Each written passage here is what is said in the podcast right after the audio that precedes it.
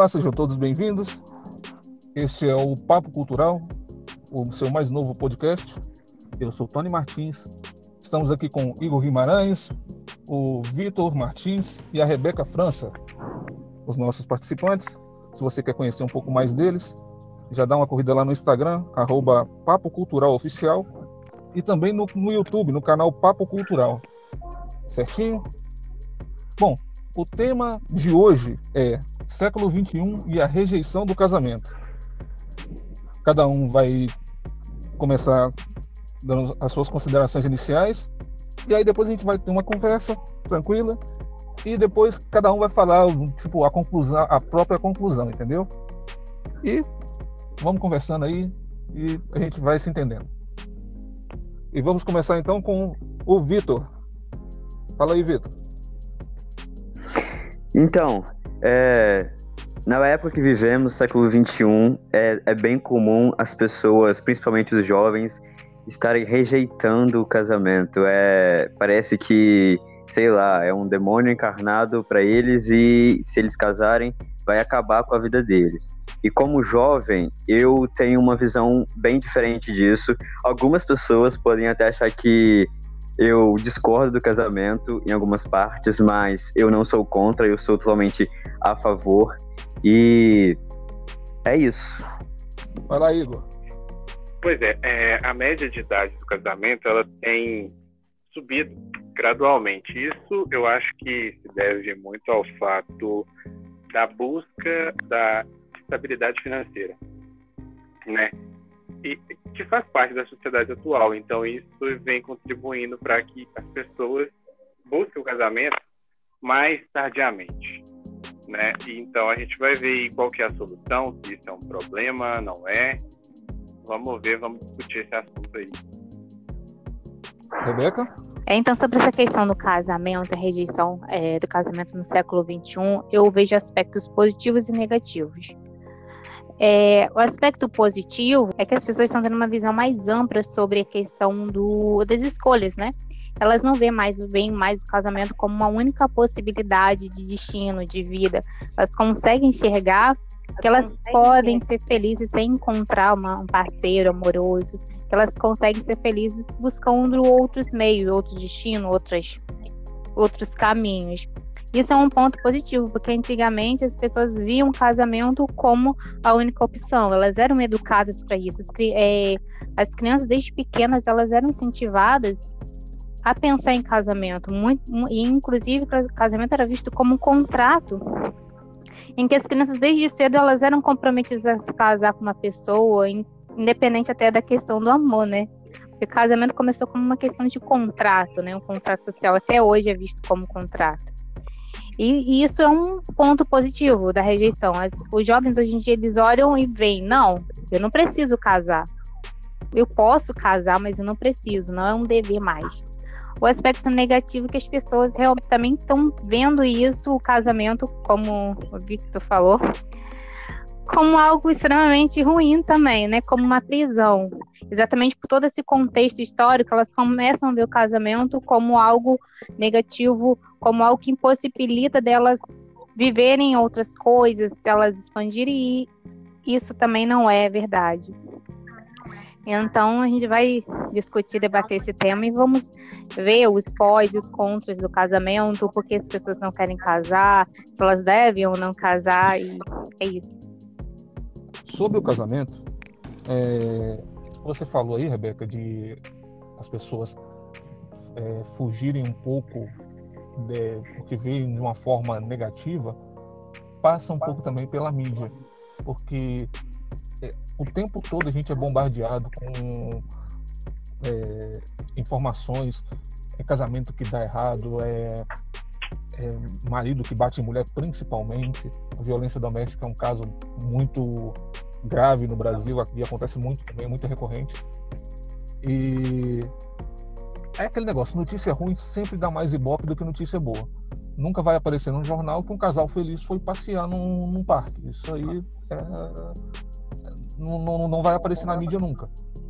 Porém, é, em compensação, em contraste disso, sempre vai aparecer o lado negativo do casamento, que é é, tipo uma prisão, é, você é, não pode fazer um monte de coisas porque você está casado, o que não é verdade desde que você case com uma pessoa que te entenda da forma certa.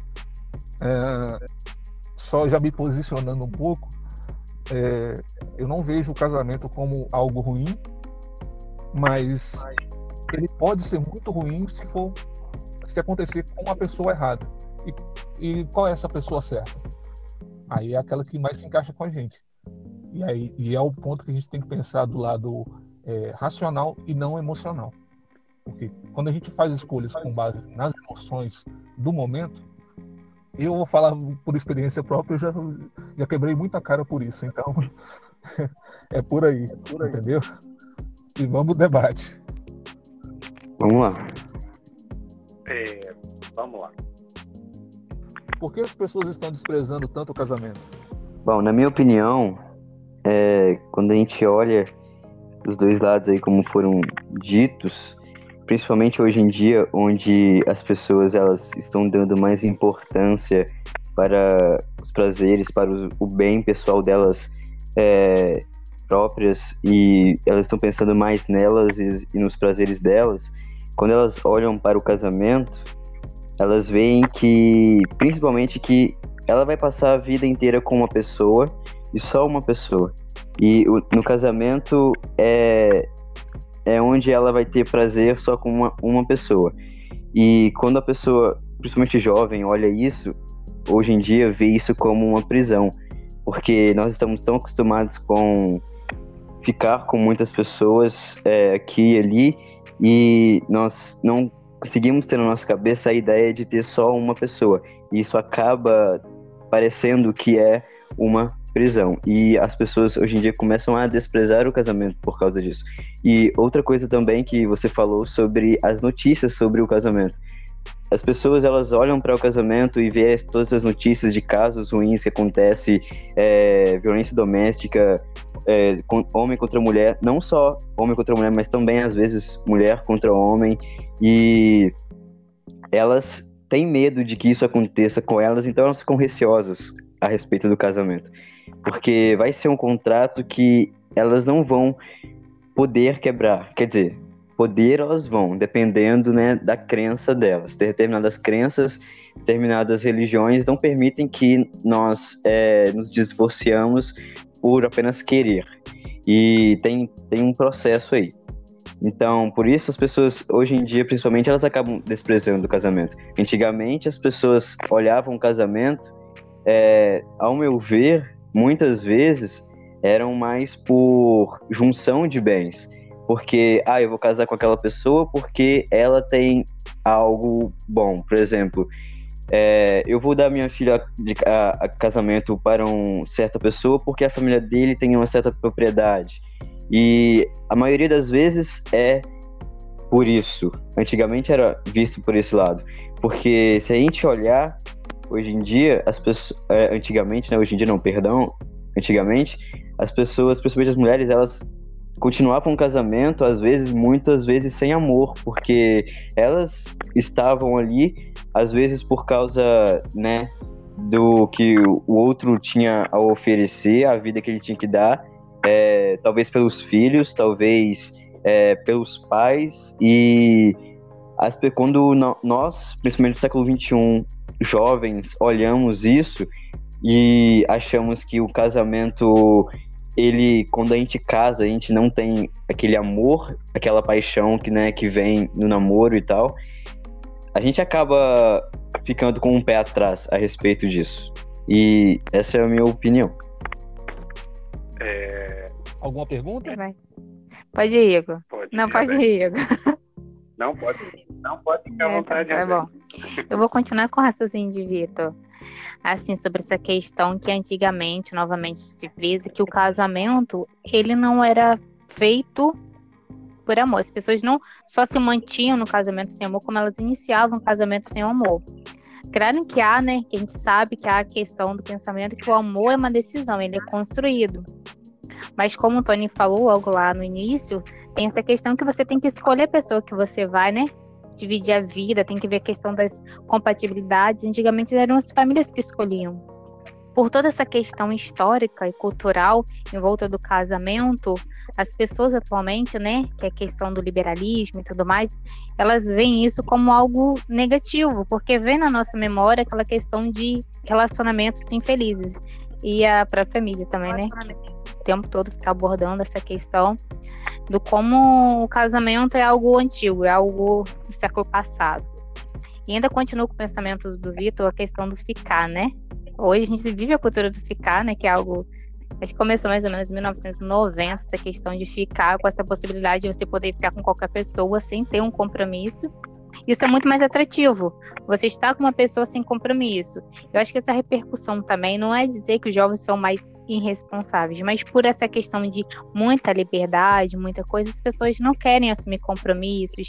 Tem a questão também do próprio, né, estudo, né, não é que o estudo prejudica o casamento, mas as pessoas ficam nessa questão da vida profissional e que eu tenho que ter uma estabilidade, que eu tenho que ter isso, e elas começam a adiar, né, como o Tony, o Tony não, como o Igor falou, elas acabam adiando porque elas querem ter estabilidade financeira primeiro, porque elas querem primeiro curtir a vida de solteiro para depois se casar. E chega no momento que elas pensam, não, não preciso me casar, ou que casamento não dá certo, e vem o divórcio. Enfim, todas essas questões têm contribuído para a rejeição do casamento. É minha opinião pessoal, né? Eu, por exemplo, eu não sou contra o casamento, contudo, eu tenho uma visão muito negativa. Muitas pessoas perto, né? Na verdade, eu tenho mais visões negativas do que positivas do casamento. A visão positiva que eu tenho do casamento é o que está escrito na palavra de Deus, que é bonito, a gente é, vê alguns cristãos, é, cristãos vivendo e tal. Mas realmente a, a, mídia e tudo mais, a própria sociedade, elas veem casamento de uma forma muito negativa. E não são só os jovens, as pessoas mais antigas também, que até inclusive pessoas casadas, elas falam mal do casamento. Há uma cultura contra o casamento, né? As pessoas, tipo, que são casadas, falam assim, gente, não se casa não, porque o casamento não é bom. Você olha assim, gente. Enfim, é... essa é a visão que eu tenho. Quer falar alguma coisa, Igor? É, é isso tudo, tudo que foi dito pelo Vitor, pela Rebeca, é fato. Isso acaba que influencia, sim, nas decisões. E uma outra questão que também está envolvida no mesmo, na mesma linha de pensamento dos dois é que é o seguinte, o relativismo, né, é, moral hoje mudou, né? A, a concepção, o pensamento, ele mudou bastante. Antes tinha coisas que para a sociedade era restrita ao casamento. Não, não vou ser muito claro aqui, mas ela é restrita ao casamento. E hoje é visto como normal, né? Eu acho que então essa visão do casamento de coisas que só podia fazer no casamento hoje já é visto normal na sociedade, então tipo assim não há a necessidade mais. Né? Então a sociedade ela, ela vem influenciando bastante os jovens nessa questão também, né? E isso acaba que influencia é aquela história do. Negativamente. É aquela história pessoa. De, pra que, que eu vou pegar o porco? O, o porco você já tem a, a linguiça, né? Exatamente. Uhum. Ou então, pra que, que eu vou pegar o, a vaca né? se eu já tenho o então, leite? Sim. Então, tipo assim, essa mudança né, do pensamento da sociedade, ela influenciou isso. Acabou que influenciou sim. Hoje não é mais necessário casar, né? Segundo os valores da sociedade atual. É, esse negócio do, do casamento, ele, ele, é um pouco complicado. Tipo assim, igual eu falei, vou repetir que a mídia gosta de bombardear que o casamento é, é ruim, é isso, é aquilo. E é, só que eu estava olhando umas estatísticas hoje e o número de casamentos em, a partir de 2016 ele começou a cair. E entre de, de, de 18 para 19 ele caiu em torno de 2,7%. É a última estatística que tem é, em períodos normais, né? A, com a pandemia parece que esse número vai aumentar um pouco. O IBGE já coloca aí em torno na casa de 4% é, a, a diminuição do casamento. E a duração dos casamentos também diminuiu muito nos últimos 10 anos. Caiu de 17 anos e meio para quase 14 anos. a duração de cada casamento. Então, é, lembrando que a gente tem aí muitos casamentos que duram seis meses ou menos que isso, mas também tem uns casamentos que duram 20, 30 anos tranquilos, entendeu? É, quando a gente começa a focar só nos maus exemplos, a gente tem uma tendência a ir por aquele mau exemplo. Quando a gente está dirigindo numa estrada, se a gente começa a olhar muito para um lado, a gente costuma puxar o, o volante para aquele lado. E eu acho que com a, na vida tudo é, é, tudo mais ou menos dessa forma. A gente começa a olhar demais para um lado, a gente começa a ir para aquele lado. E isso é um, isso é um perigo, porque isso pode levar a gente a, a cometer, é, a fazer escolhas erradas. É, ou então, por exemplo, a pressa de casar pode fazer uma pessoa casar de uma forma absurdamente errada. É, assim como a, a, negação ao casamento pode ter é, grandes prejuízos. Tipo, uma pessoa vai ficar vivendo com os pais a, a vida inteira? Difícil. É complicado. É, não estou dizendo que tem que abandonar os pais, não, não, tem, não é nada disso. Hein? Quem estiver ouvindo aí talvez vai pensar de alguma forma parecida com isso, mas já deixo bem claro que não é o meu pensamento. Mas é, a gente tem que olhar o lado bom das coisas, principalmente. E quando se fala do casamento, não é só o, o ruim que acontece. Não é só a prisão.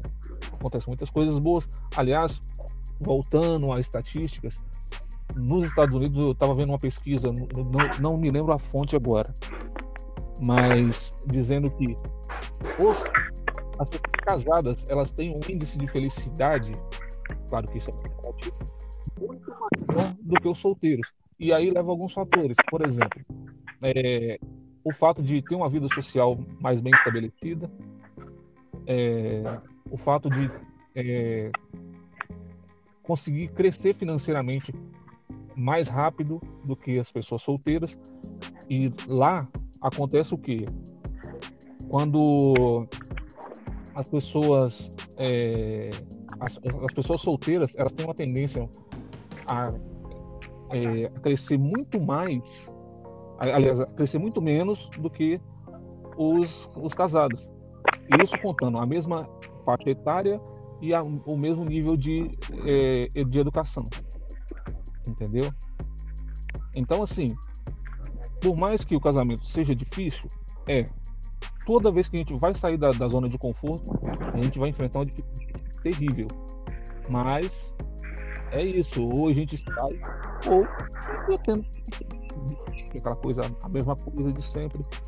É, sim, tem um movimento de a pessoa pensar, não, vou me estabelecer financeiramente para depois me casar. Eu mesmo tenho um pensamento parecido com esse. Não, eu quero estabelecer minha vida, quero colocar minha vida tudo em ordem para depois me casar. Só que esse pensamento de organizar tudo para casar, se a gente for olhar bem, isso nunca vai acontecer. Porque toda vez que. É igual uma casa, a gente começa a construir ela, termina de construir, mas sempre tem alguma obra na casa, tem sempre alguma coisa para fazer, tem sempre um, algum detalhe para arrumar. A vida da gente é isso, é, é dessa forma. Se a gente for esperar o momento perfeito para fazer as coisas, a gente não vai fazer nada nunca, porque nunca vai ter momento perfeito para nada. Aliás, o único só vai ter momento perfeito para dormir e olhe lá. Depende da cama também. Eu achei muito, muito boa a colocação que o Tony fez. Fala muito bem. Por sinal, assim, é, só que tem uma questão que com certeza o público que ouviu está atenta. Essa questão das pessoas não casarem não significa que elas vão morar com os pais, muito pelo contrário. Os jovens é, hoje em dia estão cada vez mais buscando a sua independência, né? Querendo morar sozinho, viajar, enfim. Elas não querem morar com os pais e nem querem estar com ninguém. Na verdade, elas querem curtir a sua liberdade. Morando com os pais, depende dos pais, né? Geralmente não vão ter liberdade. Então, assim, os jovens vão pensar assim, ah, não quero casar, mas eu quero morar sozinho, né? E outra questão também que você é, levantou, né? É dessa questão de estabilidade financeira. Que é o lema do século, né? Só que isso aí eu acredito que é um discurso. Não estou falando que é, você tem que casar sem estrutura nenhuma. mas essa questão de estabilidade financeira é um discurso, mesmo uma desculpa, eu acredito, né? Para no casamento, porque como você falou, a pessoa vai chegar sempre em um patamar e ela vai achar que sempre aquilo não é suficiente. Então as pessoas estão adiando o casamento, eu acredito que seja mesmo por, por esse medo de compromisso, de responsabilidade. É, aí começa, ah, o primeiro tem que terminar a faculdade, depois ter um bom emprego, depois ser o melhor nesse emprego, aí depois eu vou fazer o mestrado, doutorado, e depois, e depois, e depois. E aí chego depois e falo assim, ah, agora não dá mais porque eu já tenho uma idade avançada, não tem como casar. Então as pessoas elas não querem assumir porque o que acontece? Apesar da rejeição do casamento, há uma cultura muito forte ainda né, tradicional do casamento. Então quando você assume, eu não quero casar, eu não quero ter filhos, a sociedade olha para você assim, hum, você não quer casar, você não quer ter filhos? Isso, tipo assim, é, é muito, muito estranho, mas acontece. Agora, quando você chega e fala, ah, eu não vou casar agora porque eu estou é, vendo meu profissional. As pessoas vão olhar para você e vão falar, tipo, nossa, você tá no caminho certo. Então as pessoas acabam colocando é. essa desculpa, né? Tipo, eu tô vendo meu profissional, eu tô vendo né, o meu financeiro para depois casar, porque no fundo elas não querem o compromisso de casar. É, nem todo mundo, mas muita gente, inclusive eu falo por mim mesmo, né? não que eu não queira casar, mas eu também, tipo, tive essa criação cultural, essa criação nessa cultura de ah, primeiro eu vou, a minha, minha personalidade mesmo, primeiro eu vou me estabilizar. E começa, né? Eu fiz, né? Me graduei e tal. Aí depois, agora tem que ter estabilidade, uma, sei lá, um emprego legal, e depois, sei lá, eu não me sinto preparada para ter filhos. E começa toda essa questão cultural que a gente acaba adiando, evitando. Aí chega uma determinada idade, a gente fala assim: ah, para que eu vou casar agora? Depois disso tudo eu quero viajar o mundo. Então a gente acaba adiando o casamento, porque no fundo, no fundo, se a gente também assumir, eu não quero casar, as pessoas vão julgar. E quando você fala, eu quero casar, e meu sonho é casar, eu quero casar cedo, as pessoas também vão te julgar. Ou seja, as pessoas vão te julgar você querendo casar, você querendo não casar. É, é a sociedade um pouco assim, né? Sempre funciona desse jeito. Então, eu acredito que é mais a questão de você saber o que é o casamento e você saber que você tem essa possibilidade, você casar e você não casar. Ninguém tem que ser obrigado a casar porque a sociedade impõe o casamento. Mas também a gente não tem que ser essa, é, ter essa visão de que o casamento é algo negativo, é algo ruim, porque a mídia fala, como você falou. O casamento pode ser algo sim bom, positivo, sabe, é você escolhendo a pessoa ideal, né? A pessoa que tem compatibilidade, não é o oposto, mas sim a pessoa compatível. Compatível. Hum, é, mas pode ser algo negativo. Mas, tipo assim, é muito. É, Vitor também é, não falou aqui agora, mas ele tem essa visão de você primeiro estar bem com você para depois você querer se casar. Porque muitas pessoas elas vão se casar também porque elas buscam a felicidade. Ah, não, eu quero encontrar uma pessoa para casar para me fazer feliz. Ninguém vai te fazer feliz, não. só Deus, só Jesus faz a gente feliz. Então a gente não tem que casar também para ser feliz. A gente tem que ser feliz antes de casar. E depois, né, com o casamento, você vai compartilhar essa felicidade, vai, tipo, junto, né? Vivenciar. É, também é uma é. forma de pensar. E. Ô, Rebeca, você, você me inspirou uma pergunta pro Vitor. Pode mandar. Ô, Vitor. Diga. É, você que conhece bastante da Bíblia e tal, é, você acha que Deus é, escolhe uma pessoa certa para outra? Então, eu acredito que não. É, ele, né, na sua presciência, na sua é, onipotência e tudo mais, ele sabe todas as coisas, então ele já sabe a pessoa com quem você vai casar. Só que isso não diz que e isso não comprova que ele escolheu essa pessoa para você, entendeu? Que ele criou essa pessoa só para você. Ele, bom, eu sou mais levado pro lado calvinista, então eu vou acreditar que, né, Deus nos predestinou e tudo mais e para salvação, mas é o seguinte, ele também nos dá, tipo, os calvinistas, eles não acreditam no livre arbítrio. É, que nós temos livre arbítrio de poder escolher fazer o bem, que nós, nós sempre somos inclinados ao mal e nós nunca vamos poder escolher ao bem. Isso está na Bíblia e só quando nós recebemos o Espírito Santo que nós nos endireitamos. E aí nós podemos escolher, né, o bem. E nisso, é, as pessoas acabam achando que, ah, se você não tem um livre-arbítrio, então quer dizer que você não pode escolher as coisas. E não. A gente não vê o livre-arbítrio desse jeito, a gente vê como livre agência. A gente, Deus, ele nos dá liberdade de tomar certas decisões. E nessa liberdade de tomar certas decisões, a gente pode decidir né, quando pecar ou não. E a gente vai ter as consequências de cada decisão. E nisso se acarreta também, se acarreta também ao casamento. Porque a gente tem essa liberdade de escolher quem a gente vai casar. Deus não vai chegar para você e vai falar que ah, você tem que casar com essa e essa e essa pessoa desse jeito. É, aconteceu casos né, ao longo da história específicos, sim, mas não é sempre assim. Ele te dá a liberdade de escolher com quem você vai casar. Você não vai, Deus não vai te dar uma mulher que ou homem que você não goste, que você não ache atraente. Então, é, ele, né, nos permite ter essa escolha, mas ele já sabe que você vai escolher, mas ele permite você ter essa escolha. É meio complexo, mas eu acho que talvez dê para entender. Bem complexo mesmo, Vitor. complexo mesmo. Eu ainda não entendi. Mas assim, essa questão que você falou. Que você não entendeu? Não, sim, eu, eu entendi. Em partes.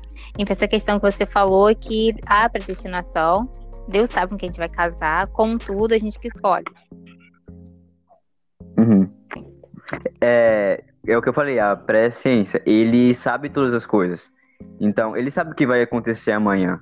Ele é soberano sobre todas as coisas. Ele sabe quando você vai morrer, quando você vai é, passar mal, quando você vai ter dificuldades, quando vai ter aflições na sua vida. Ele hum. sabe o que, que você vai fazer daqui a um tempo, pode ser daqui a, a é, alguns minutos. Ele já sabe tudo que vai acontecer. Então, ele já sabe quem você vai casar. Só que isso não significa que ele escolheu essa pessoa, que ele fez essa pessoa para você casar. E Entendeu? você crê nisso? Porque é, quando a gente fala assim que é, Deus predestinou alguém para casar com a gente, Deus escolheu alguém para casar, é como se a gente estivesse falando que Deus fez essa pessoa pra gente. E eu não acredito nisso, que Deus fez uma pessoa pra gente. Entendeu? É, essa é a minha visão. Você já ouviu muito falar sobre a questão que Deus, desculpa, que Deus não une é, pessoas, mas propósitos.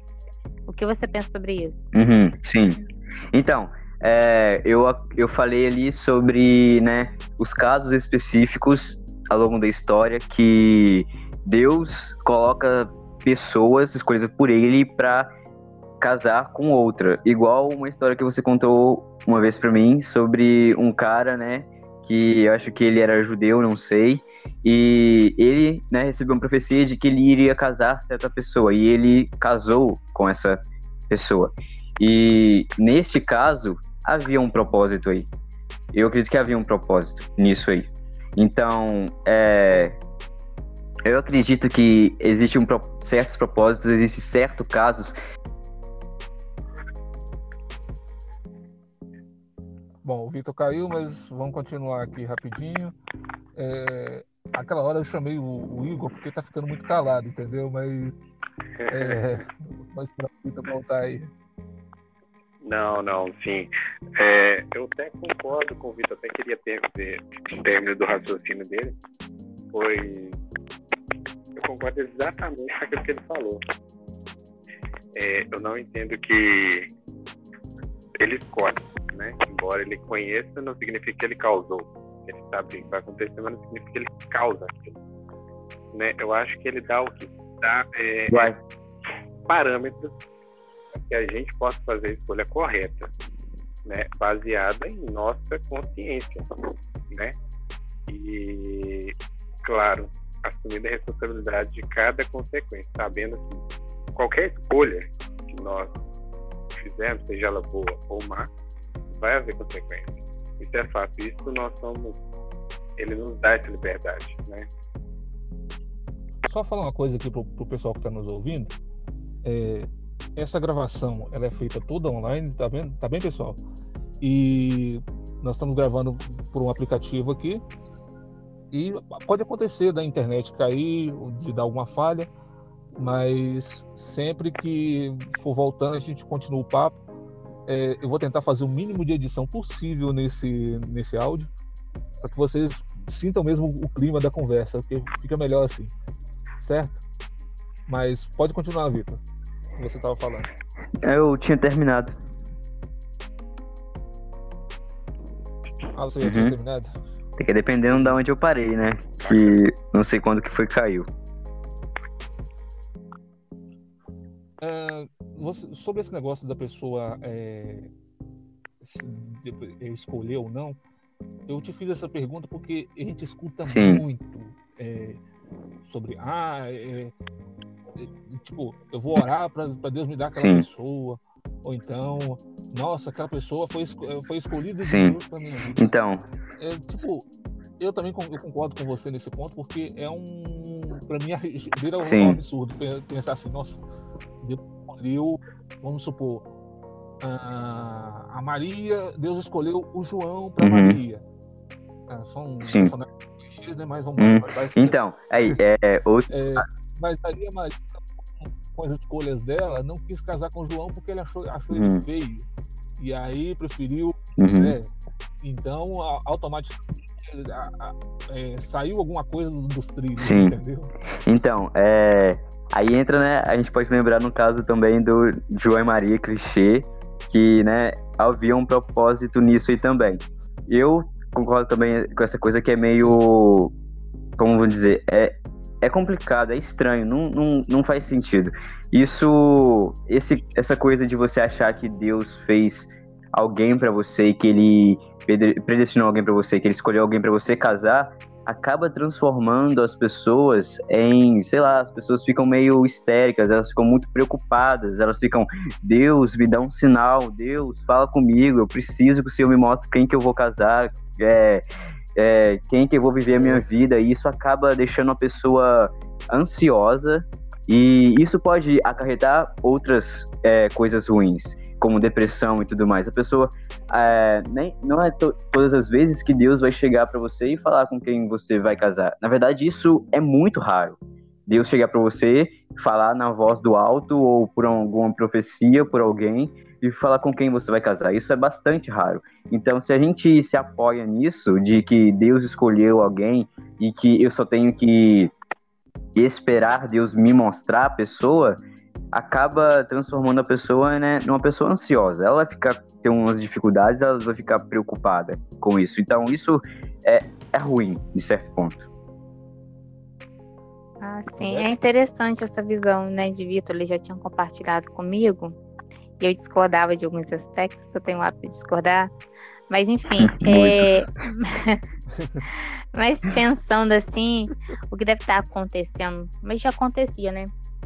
você é, a gente percebe que antigamente os pais que escolhiam, né, as pessoas que iriam se casar. E também tudo sempre foi muito envolto a questão da vontade de Deus, inclusive a questão dos governantes. Isso também pode ser um aspecto não, né, só da Bíblia, porque na Bíblia não vem falando que Deus escolhe ou não escolhe, mas cultural.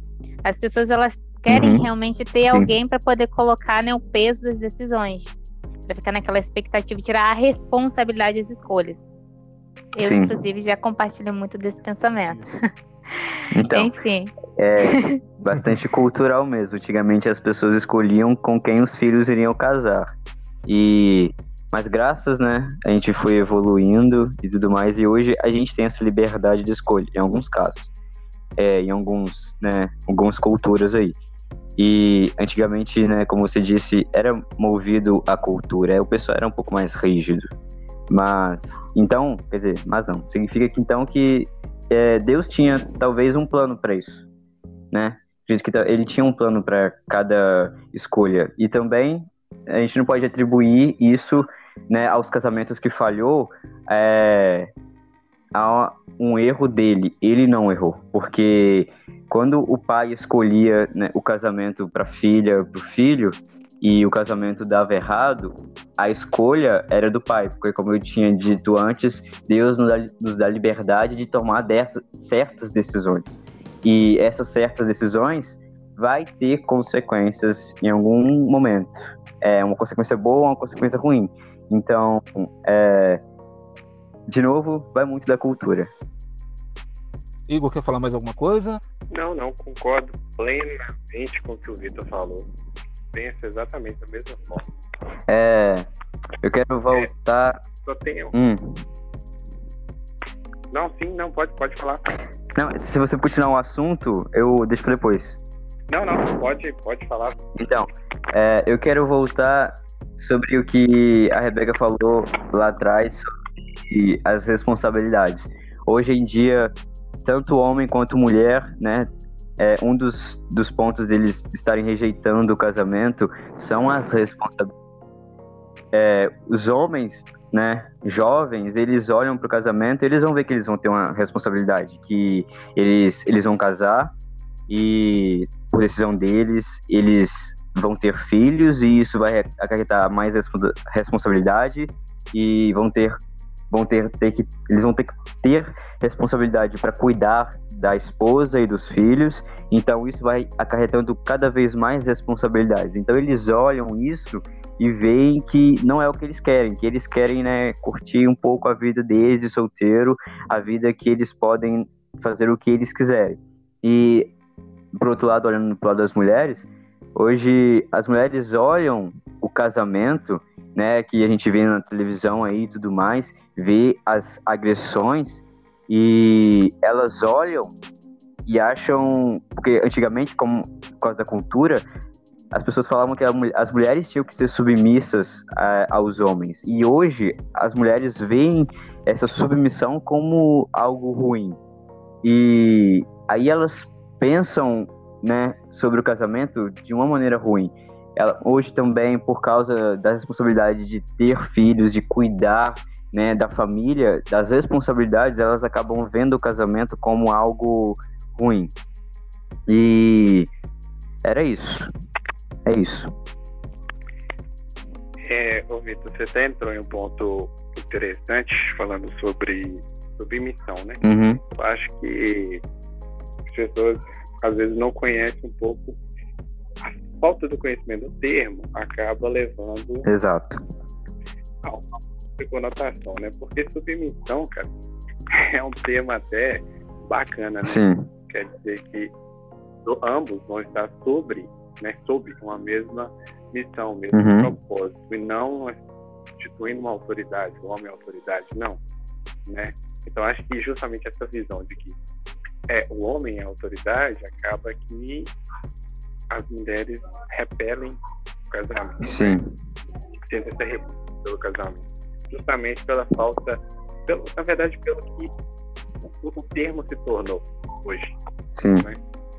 É, se a gente olhar né, pela perspectiva dos cristãos e tudo mais, é, as pessoas de fora olham né, a nossa vida e veem assim, nossa, é, ela tem, ele tem que ser submissa ao marido, tem que ser submissa ao pastor, tem que ser submissa é, às autoridades, tem que ser submissa a tudo. E eles veem essa submissão né, como um algo ruim e que eles acabam distorcendo o real sentido da submissão. É, do ponto de vista de nós cristãos, a submissão é algo maravilhoso, porque a submissão ela acaba nos libertando. É, quero trazer aqui a ideia, a, né, a mente de vocês. Jesus, quando ele chega para os discípulos e tudo mais e lava os pés deles e quando ele reparte os pães lá pro pessoal e tudo mais, ele ao tempo todo na sua caminhada aqui, ele foi submisso às pessoas e submisso a Deus. E quando a gente é submisso, a gente é libertado. A gente vive para servir as outras pessoas, mas não como uma obrigação, mas como amor, né? É como liberdade. Eu sirvo a certa pessoa porque eu me sinto feliz. E essa submissão que é o real sentido da submissão, que faz é, isso se tornar maravilhoso. Não faz isso se tornar algo pesado e difícil de né, viver como as pessoas olham hoje em dia. É, ah, eu tenho que ser submisso ao meu marido e eu tenho que fazer tudo o que ele mandar. É, até né, na igreja, as mulheres elas ficam meio opostas a isso e porque elas veem assim que tudo que o marido mandar, elas vão ter que fazer. E não, elas a Bíblia não diz isso, que nós devemos ser submissos a, ao ponto, certo ponto de Deus, que desde que o homem, né, o marido, ele fale para a mulher fazer certas coisas e essas certas coisas vá é, não vá de encontro com a palavra de Deus, que vá outro caminho, a, ela não precisa mais ser submissa a esse homem, porque ele não está mandando ela fazer, não está pedindo, não está, né, é, pedindo é o termo mais certo, né, é, para ela fazer algo que vá ser a vontade de Deus, está fazendo algo contra. E quando o homem entende isso e a mulher entende isso, eles vivem em união como deve ser. Eles vivem em um só, um servindo ao outro mutualmente. E isso tira todo o sofrimento, isso tira toda a infelicidade, isso tira não né, não vai tirar todo o sofrimento e infelicidade, mas eles não vão ficar tendo problemas, né, com isso. Não vão ficar achando que ah, ele tá mandando em mim e eu tenho que obedecer tudo que ele manda. Não, isso, pelo contrário, é né, libertador. Uh, só é, completando mais ou menos o que o Vitor falou aí, e, e também deixando meu, a minha opinião, eu vejo a palavra submissão mais como é, uma forma de muito respeito e, e, tipo assim uma parceria incondicional do que como uma coisa pesada entendeu? eu acho que a palavra é, quando quando traduziram a palavra para submissão puxaram para uma, uma palavra um pouco pesada entendeu é, é, mais um sentido de parceria, de estar junto, de, estar em todos os momentos. Uhum. E realmente, se você olha para casamentos muito que a gente considera exemplares, casamentos que duraram, que duram muito e o casal continua apaixonado, você percebe uma coisa: é, sempre eles sempre se apoiam muito, eles se, é, se completam de uma forma que a gente não costuma ver nos relacionamentos mais é, instáveis, entendeu? Uhum. Esse negócio de andar lado a lado, de estar no, mesmo, no, no, mesmo caminho, na mesma missão, igual o, Igor falou, é, é a mais. Acho que é o, o, sentido mais certo dessa palavra do, de submissão. Uhum. E sobre é, essa rejeição ao casamento, ela, eu acho que ela passa muito também pelo, pela liberdade sexual, que é, se tornou um lema de uma geração inteira e de outras gerações que acabaram vieram depois. É, isso por parte do homem e também pela liberdade é, emocional da mulher. Historicamente a gente vê a mulher se prendendo mais emocionalmente ao homem e o homem se prendendo mais sexualmente às mulheres. Isso aí é quando quebra um pouco essa essa prisão que também não, não era acerta, é, você acaba é, dando uma falsa liberdade que é a, solteir, a solteirice. Mas é, não sei se, se, é exatamente uma liberdade igual, uhum. igual dizem que é. Por isso que até eu falei falsa. Uhum. Mas é isso. Igor, iria falar?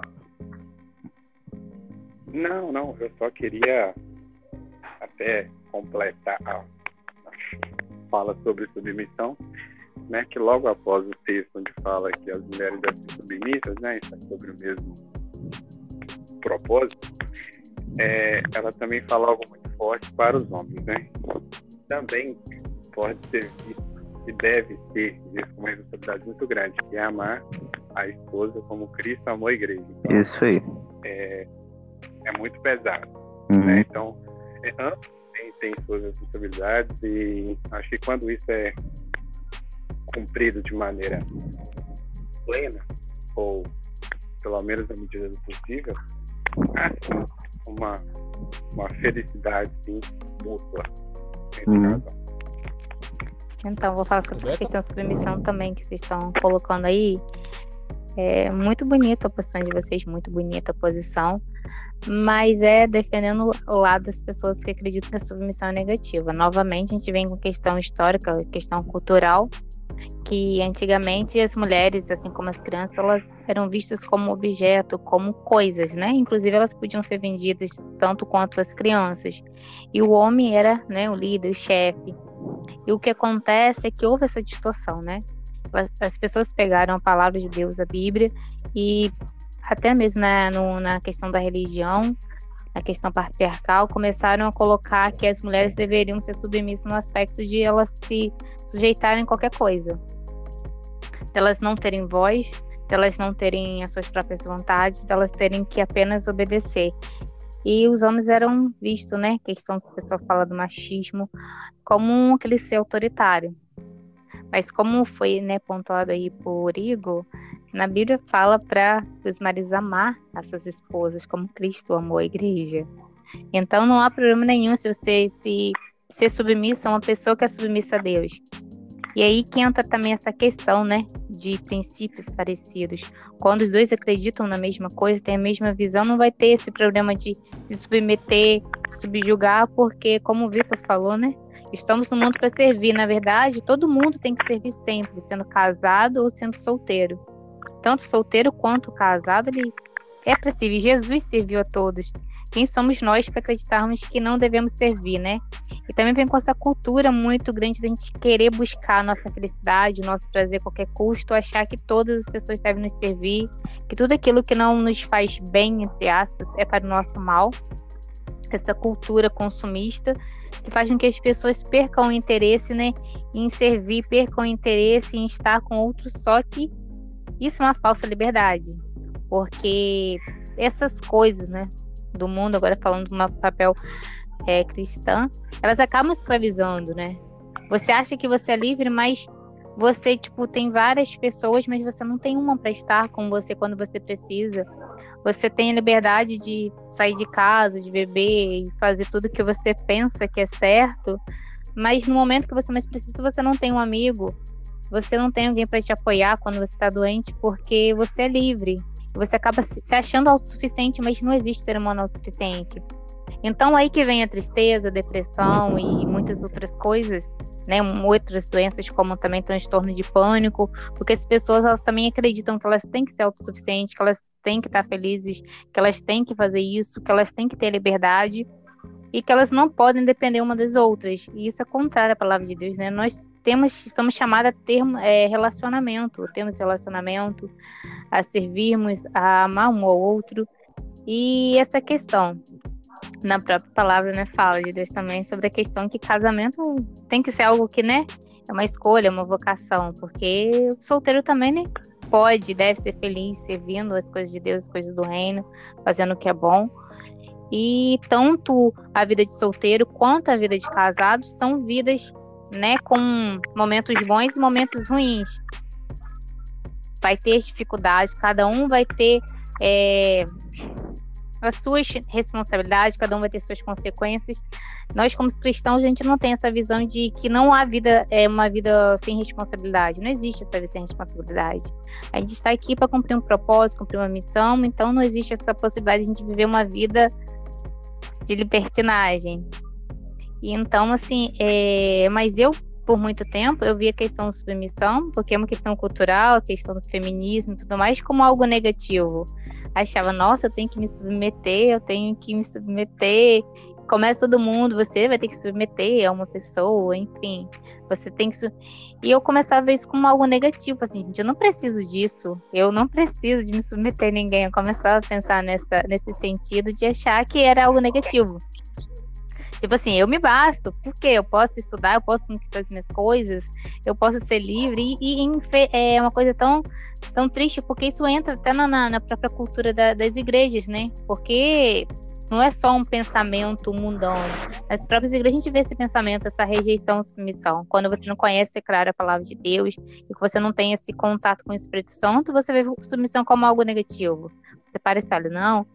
Mas não é algo negativo, é algo lindo, libertador, porque aquele que serve é aquele, tipo, aquela pessoa, tipo assim, a gente só dá aquilo que a gente tem. Então, quando você ama muito, quando você serve muito, é porque você tem muito para dar.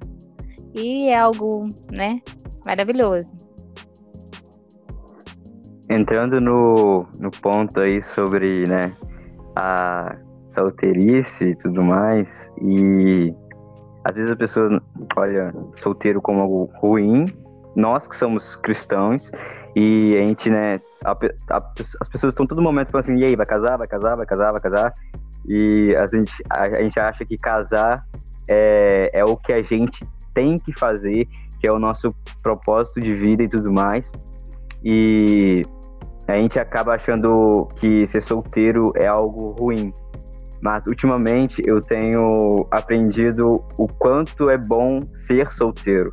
Porque é o seguinte, na nossa, né, olhando do lado cristão, ser solteiro é um pouco ruim, porque a gente não tá com alguém para dividir, né, o casamento e tudo mais, alguém para dividir a caminhada, e as pessoas, principalmente as mais velhas, acham isso, né, um pouco estranho. Então eles querem, tem quem case e procure namorar cedo e casar cedo. E quando eu falo sobre que eu sou meio contra o casamento, Rebeca, né? ninguém aqui, outra. E eu, eu vejo o lado solteiro. Como eu disse, as pessoas é, olham o casamento como ponto final. Como, né, como se Deus criou elas, elas nasceram e o propósito de vida delas é casar. E quando elas casarem, acabou. Elas já fez, fizeram o que elas deveriam ter feito. O propósito de vida delas foram cumpridos. Agora elas podem morrer em paz com o marido delas e os filhos e já era, acabou. Não precisa fazer mais nada. E não, é totalmente ao contrário, é errado pensar assim. O casamento, ele é algo que está no meio da sua caminhada. Nós que somos cristãos temos uma caminhada e o casamento, ele é um dos né, dos planos de Deus nessa caminhada. E a gente não pode olhar o casamento como um ponto final, como o objetivo. Não, a gente não pode viver para casar e nem pode casar porque a gente acha que assim a gente vai estar vivendo e a gente vai estar sendo feliz porque a gente está casado. É, não, isso vai totalmente de encontro é, com a palavra de Deus e não é certo pensar isso. E é um pouco preocupante pensar isso, porque as pessoas ficam né, histéricas pensando nisso e acabam, como eu disse antes lá, ficando ansiosas com o casamento e tudo mais, com quem elas vão casar. E eu. Oi. O... E eu tenho visto. Pode continuar. O... A solteirice, não, solteirice não, acho que fica muito idoso assim falar solteirice. Mas ser solteiro como algo bom. é, ser solteiro como algo bom, porque é o seguinte, quando a gente gosta de alguém, a gente começa a namorar alguém, a gente precisa estar ali a todo momento, né? É, meio que identificando a pessoa, amando a pessoa, demonstrando afeto e tudo mais. E a gente tem que estar tá sempre falando onde a gente está. Quer dizer, nem sempre, né? Mas é bom porque isso mostra a confiança e tudo mais. Então a gente está ali é, tentando se relacionar e tudo mais, se conhecendo, e a gente tá ali é, gastando tempo com essa pessoa, e nisso a gente acaba é, perdendo um tempo, um tempo que às vezes poderia ser importante, quando a gente faz isso com a pessoa errada. Porque quando você é solteiro, você está livre para viver a vida que você tem que viver antes de casar. Quando você casa antes de viver a vida de solteiro e fazer o que você deveria ter feito, você acaba entrando no casamento de maneira errada. Porque uma, uma vez eu vi um, um vídeo de um cara que ele tava com uma criança, o filho dele, e ele tava falando sobre isso. Que antes de você decidir casar, antes de a gente decidir fazer, é, é, criar uma família, a gente deve se curar primeiro. É porque muitas vezes a gente, nós nós fomos tudo mais, nós vamos carregando demônios nas nossas costas, que foram colocados nas nossas costas por causa dos nossos pais. Demônios dos nossos pais, problemas deles foram transferidos para nós porque eles achavam que deveriam casar e eles já estavam prontos. E por, por isso a gente, você vê aí tantas crianças, tantos adolescentes com problemas, com depressão, com ansiedade, se suicidam por causa do pai nas costas deles. Então é necessário procurar casar, a gente é, procure se curar e buscar conhecer, né? Olhando aqui da perspectiva cristã e tudo mais, conhecer a Deus, que é o, o nosso maior objetivo. Porque se a gente não conhecer a Deus em primeiro lugar, a gente não amar Ele em primeiro lugar, a gente não pode, em momento nenhum, querer casar com alguém, porque senão a gente vai acabar entrando num casamento e vai acabar destruindo esse casamento. E é, eu, eu gosto muito de evangelizar e tudo mais, eu tenho quero viver, viver isso. E eu, o meu objetivo é fazer missões e missões em todo mundo. Eu quero ir nos lugares mais, né, que não foram pregadas a palavras, lugares mais sem Deus que existe aí.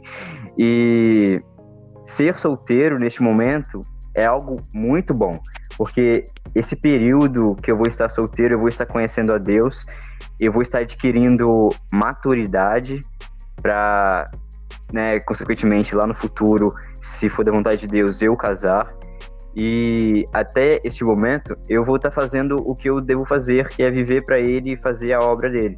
Então, Ele tem me ensinado que Deus tem me ensinado que a gente não precisa, a gente não tem que viver com o objetivo de casar.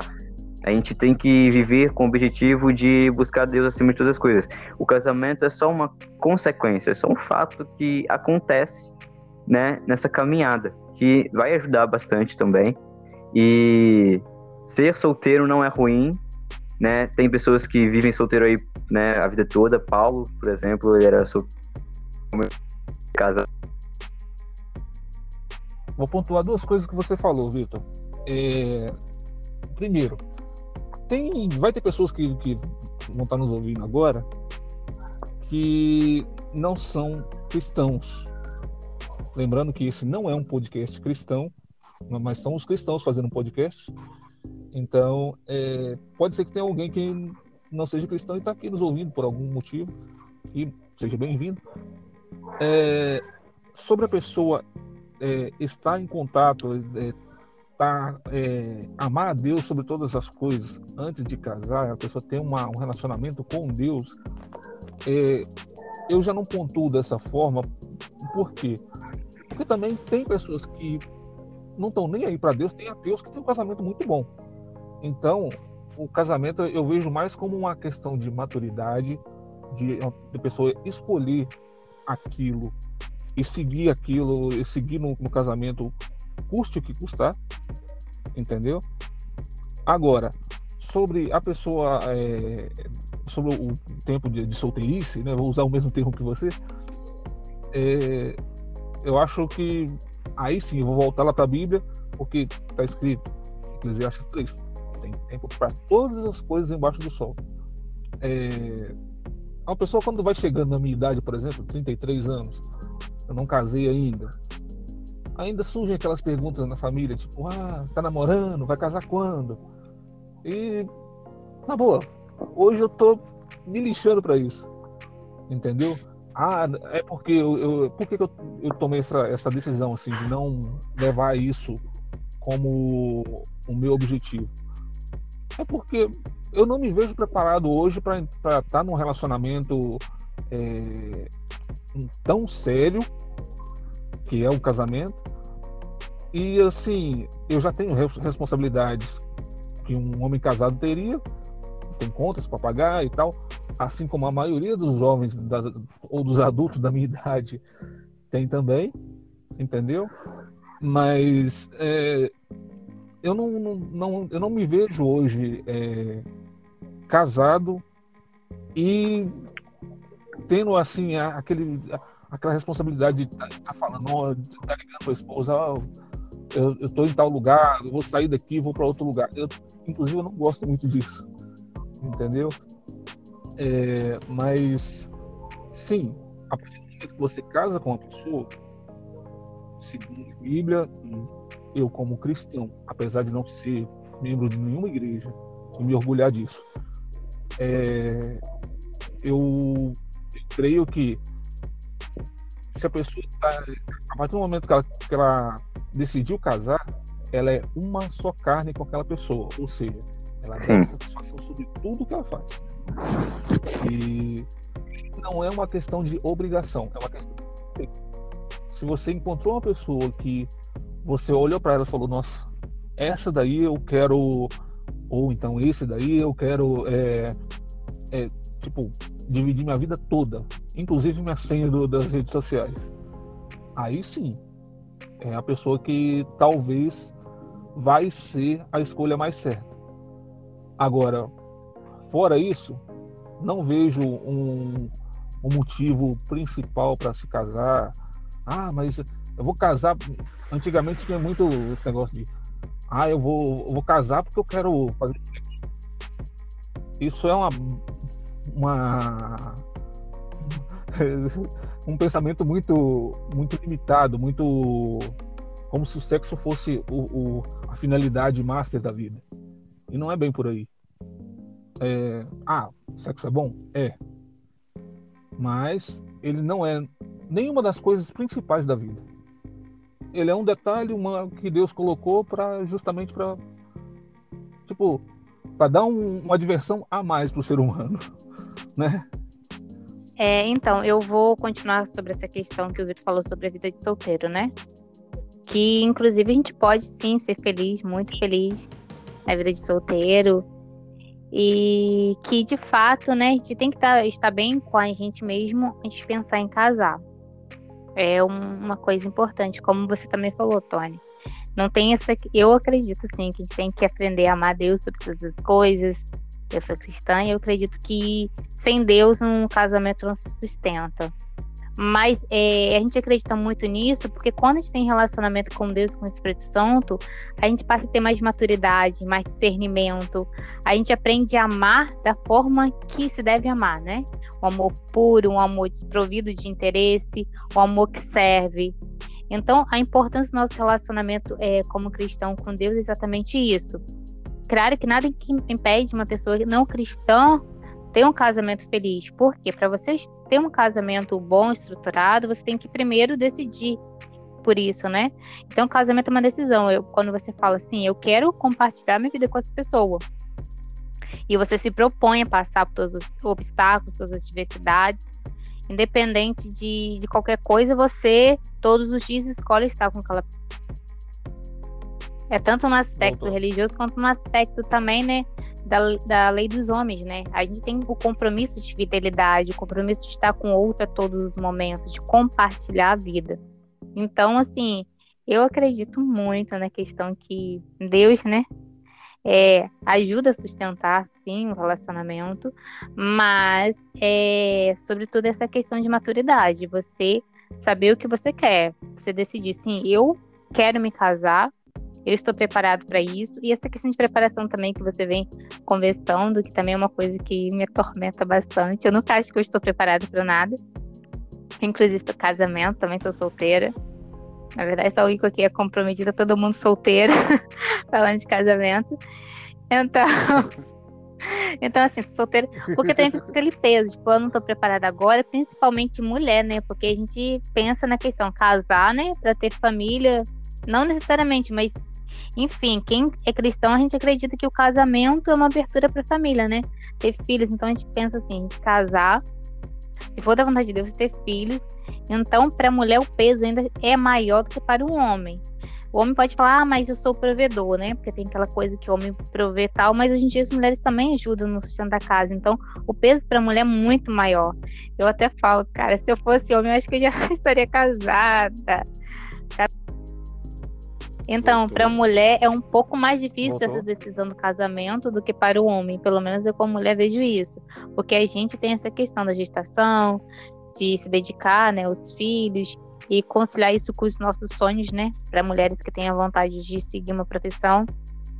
Então, assim, um peso é maior. A gente sempre vai se sentir um pouco mais, eu falo por mim, um pouco mais preparada. Apesar que há muitas mulheres que casam cedo e, enfim, porque o casamento, como o Vitor falou, dessas mulheres é o ideal de vida, né? Elas acreditam que elas têm que casar para serem felizes, que elas dependem disso.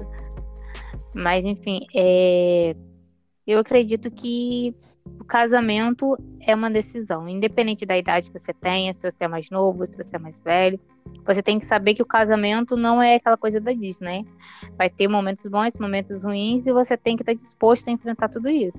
Ao contrário, é melhor realmente que não se case, né? Porque se não fosse casar para ter um compromisso, para ter responsabilidade, é melhor continuar solteira.